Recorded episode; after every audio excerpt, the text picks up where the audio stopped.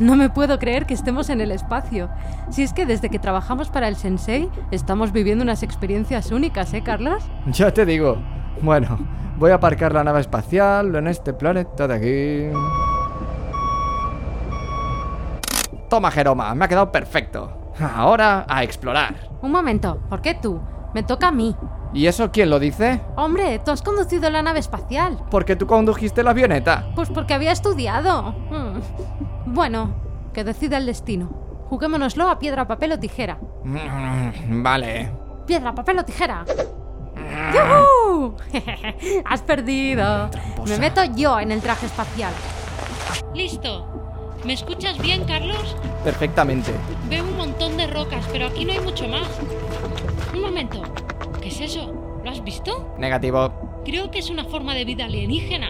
Por las barbas del señor mono. ¿Va en serio? Que sí. Es pequeño, verde y cabezón. Voy a hablar con él.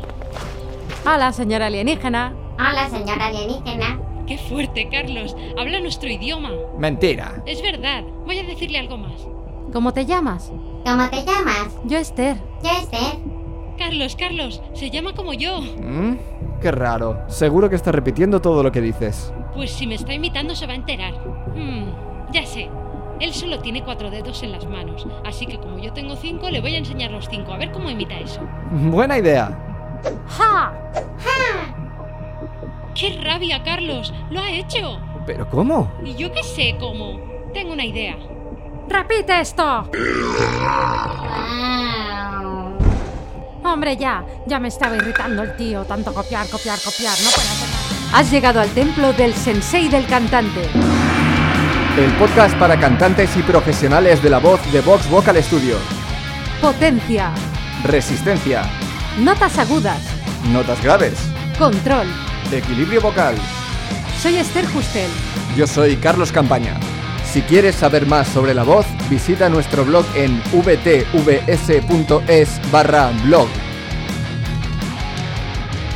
La idea de ambientar esta intro en el espacio ha sido de Ninfa Durán. Muchas gracias, Ninfa. Aunque se nos ha colado un alienígena corista un poco pesado. ¿Y qué es un coro? Un coro es un elemento muy útil en una canción, porque no deja de ser un elemento melódico más que se empasta en la canción para formar un todo. Pero hacer coros no significa hacer exactamente lo mismo que hace el cantante. Si eres corista y realmente quieres que tu trabajo se aprecie, hay muchas más cosas que puedes hacer.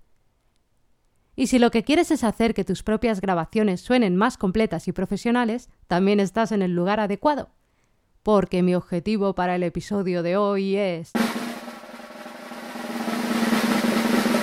que aprendas algunos trucos para hacer unos buenos coros, tanto para otra persona como para tus propias grabaciones. Pero primero de todo vamos a hablar acerca de algunos falsos mitos que hay sobre coristas. Hay quienes afirman, por ejemplo, que los coristas no tienen que tener muy buen nivel, porque están por debajo del cantante. ¡Ja! ¡Mentira cochina! Un corista es un cantante. Y no solo eso, además tiene que tener un buen nivel como cantante, porque si no lo tiene, se va a notar y mucho. Muchas veces los coristas tienen que cantar en notas más agudas que los cantantes, lo que para muchos puede llegar a ser muy difícil. Además, suelen tener que cantar melodías de voz diferentes de la del cantante, así que tienen que concentrarse un montón para no dejarse llevar por la melodía que está cantando el cantante. Por no decir que en los conciertos el volumen de sus micrófonos tienen que estar un pelín por debajo del micrófono del cantante, por lo que van a tener más problemas para escucharse. Imagínate, si muchas veces ya es difícil que se escuche el cantante. Pero esto me lleva al otro falso mito. El corista tiene que cantar más bajito que el cantante. O bien, cuando grabo mis coros, tengo que cantar más bajito. Pues no. Tienes que grabarlos al mismo nivel. Desde la mesa de mezclas es desde donde se tienen que encargar de darle más importancia al micrófono del cantante, para que se escuche más. Y al hacer la mezcla de la grabación, cuando la hagas tú, tienes que poner a más volumen la pista de la voz principal. Pero esto no significa que tengas que cantar más bajito los coros. Esto solo puede llevarte a sufrir tensiones en la voz intentando controlar tu propio volumen. El problema no es en sí cantar bajito o alto, ni significa que tengas que cantar muy alto, porque como sabrás si nos escuchas regularmente, o si no te lo digo yo ahora, practicar bajito es buena idea para encontrar la coordinación de voz correcta de una manera fácil y cómoda. Pero cuando cantas una canción tienes que hacerlo a un volumen que te resulte cómodo y que te permita expresar el mensaje que quieres.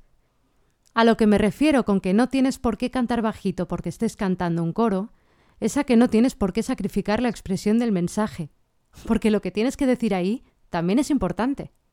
Así que ahora ya sabes que el trabajo de un corista es muy importante, porque completa el trabajo del cantante y le ayuda a darle más gracia a la canción. Y tiene que tener un buen nivel para poder cantar notas agudas, para no despistarse mientras escucha otra melodía diferente, y para cantar al mismo tiempo que el cantante.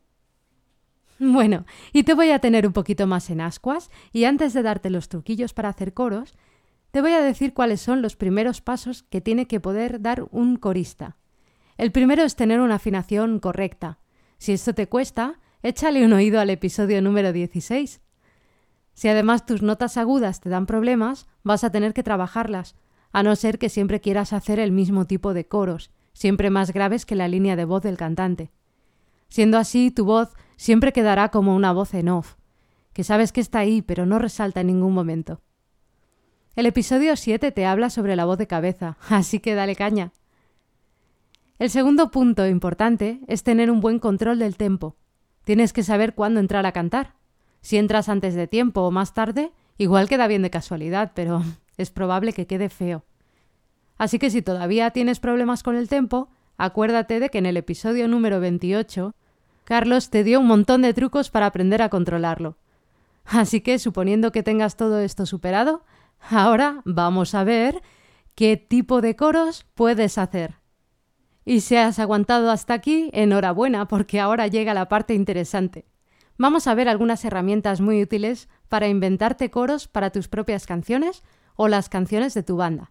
Así que te voy a dar mi top 5 de coros, empezando desde los más sencillos a los más salerosos. A mi gusto, claro. Para ello vamos a utilizar un trozo de canción que no tenga coro y nos lo vamos a inventar encima, para que veas cómo queda. La elegida es Imagine, de John Lennon, una canción que siempre me ha gustado mucho. El primer tipo de coro, para mí el más sosillo, es doblar la voz del cantante. Hacer exactamente lo mismo que él, como el marciano hacía conmigo al principio del episodio. Si lo haces todo el rato, va a ser un poco asfixiante. Así que tendría que hacerse en alguna frase de la que quieras reforzar el mensaje.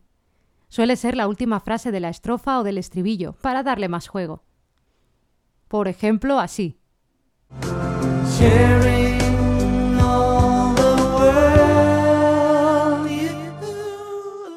En segundo lugar, puedes cantar o la misma melodía que el cantante o muy parecida, pero con otro tono. Esto sería parecido al primero, pero es bastante común, está muy bien este tipo de coro.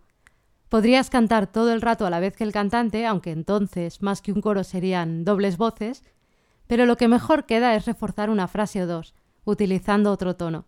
Podría ser o bien más agudo, como aquí,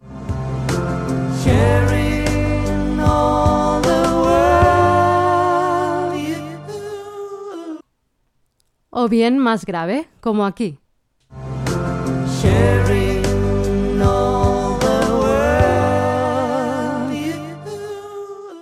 La tercera sería cambiar la melodía principal y hacer una secundaria.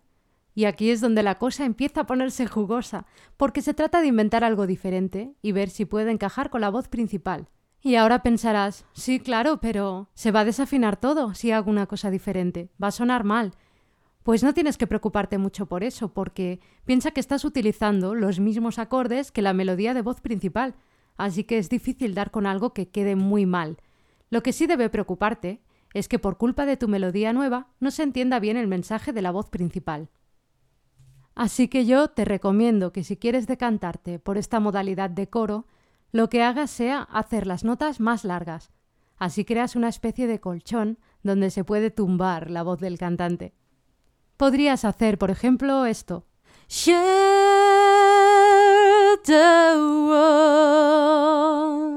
Y si juntas las dos voces, quedaría así.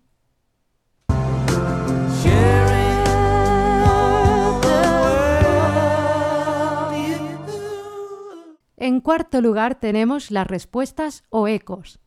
Esto está muy bien porque se trata de responder al cantante, con lo que creas cierto juego, como una conversación. Y esto queda muy chulo para los directos.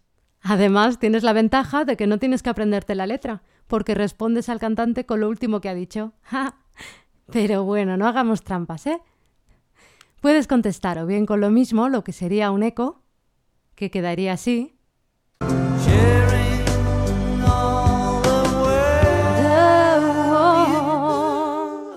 O bien puedes darle una respuesta, con lo que tendrías que cambiar algo. Por ejemplo, esto.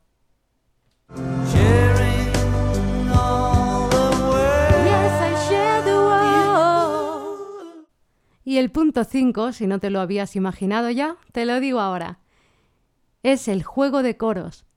Puedes hacer un poquito de combinación de todo lo que te he dicho. Así tus canciones quedarían muy variadas y salerosas. Si en una parte de la canción repites lo mismo que la voz principal, en otro haces un coro más grave, en otro un coro más agudo, luego cambias la melodía un poco, finalmente haces unos ecos o respuestas. Tus coros van a tener mucho juego y la canción va a ganar mucho. Así que voy a ponerte un cacho más largo de la canción para que veas cómo sería combinar varios tipos de coros. Y con esto me despido. Imagine no possessions, no possessions, no, no, no, no, no. I wonder if you can. No need, no need for greed or hunger. A brotherhood.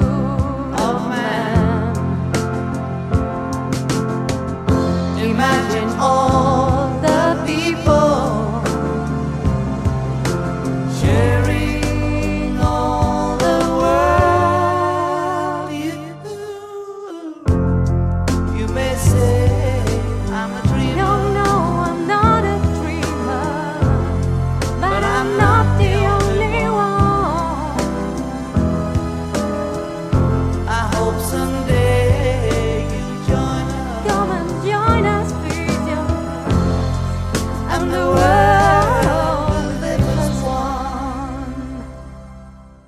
Y hasta aquí el episodio de hoy. Gracias por escucharnos. Si te ha gustado y quieres más, hazte fan del Sensei. Únete a nuestra comunidad de cantantes para aprenderlo todo sobre la voz. Visita vtvs.es/sensei-fan.